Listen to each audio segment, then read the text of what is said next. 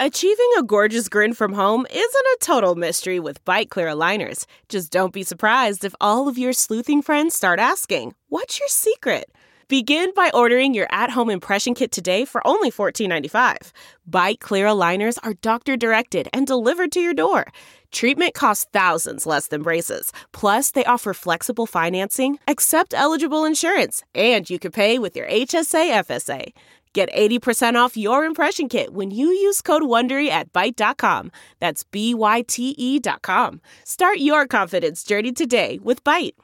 This week in China's history. China's Anti-American Boycott of 1905.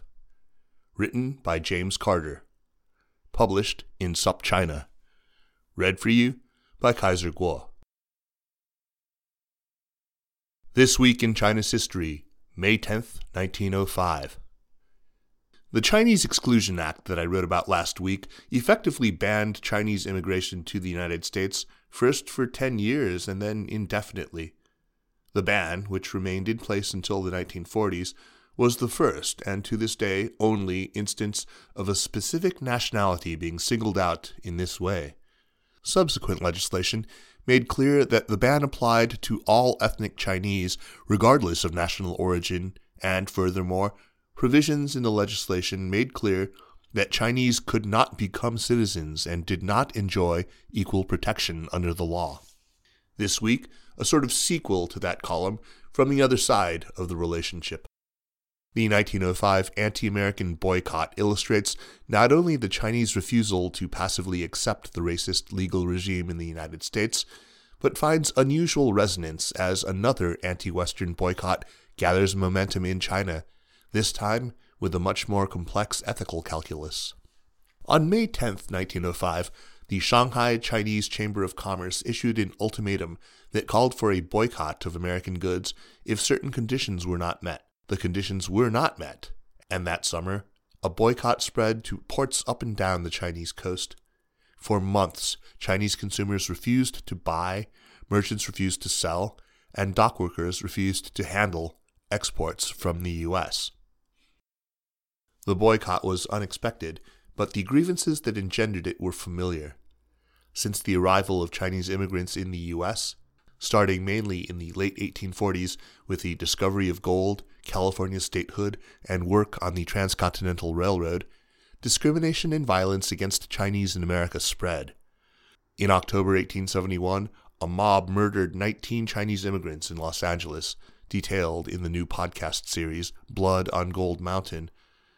In July 1877, a white crowd in San Francisco burned much of the city's Chinatown. White miners in Rock Springs, Wyoming, killed at least 28 Chinese in an 1885 massacre. 34 Chinese miners were ambushed and murdered along the Snake River in Oregon in 1887.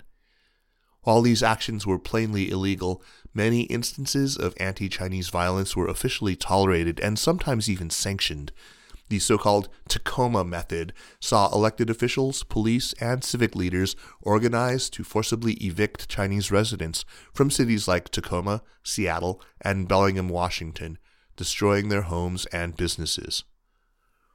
Beyond the anti Chinese violence in America, the actions of foreigners, including Americans, in China bred resentment too.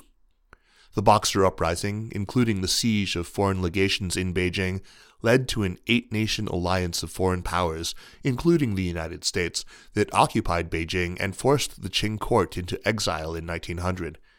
This was, of course, just the latest in a string of foreign invasions, starting with the 1839 Opium War, but it underlined China's humiliation at foreign hands, and, for the first time, American involvement was front and center.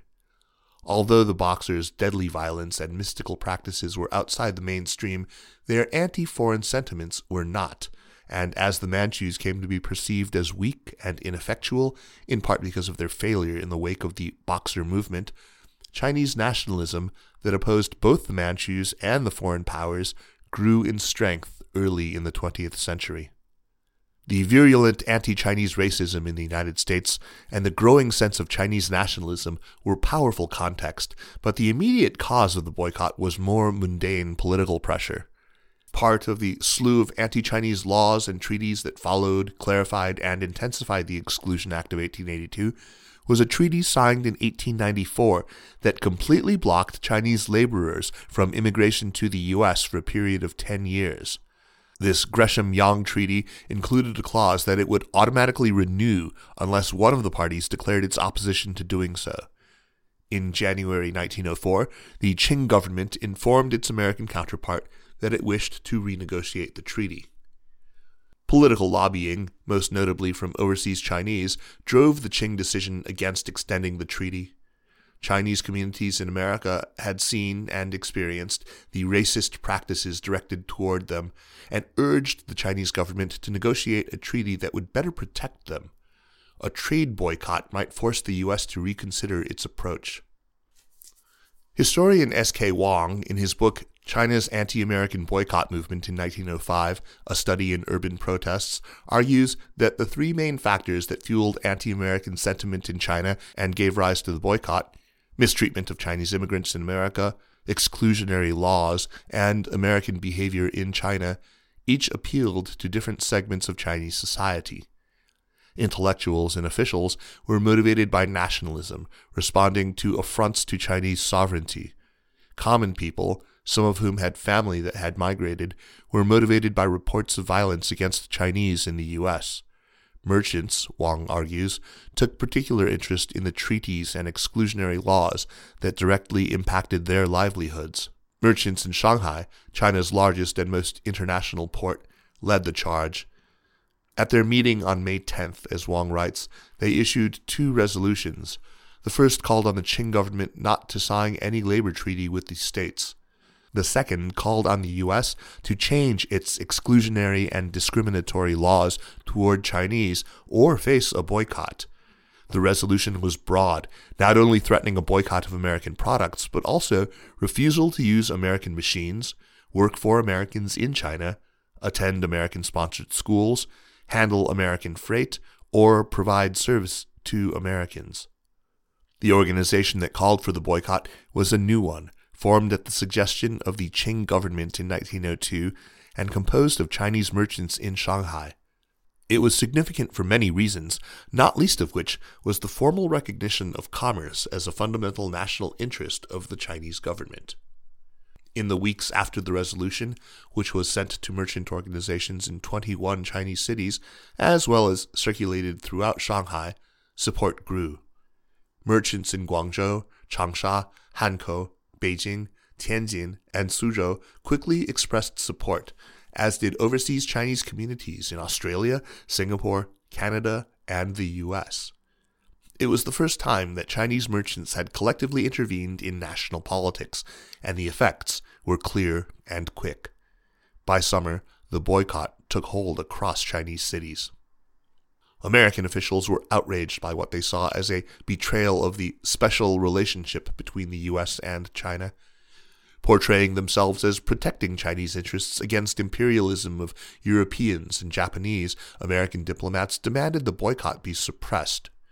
Provincial officials across China responded differently, depending on their local conditions and personal views, but in late August, the imperial government under Empress Dowager Cixi issued an edict condemning the boycott and imposing punishments on those who failed to comply.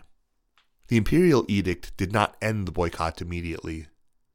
Zeng Shaoqing, who had organized the initial Shanghai ultimatum, continued to lobby against the American treaties and encourage boycotts, Zeng wrote an open letter to American merchants published in the Shanghai newspaper Shibao, warning them that the tension between the two countries would not be resolved until the U.S. ended its discriminatory and exclusionary policies.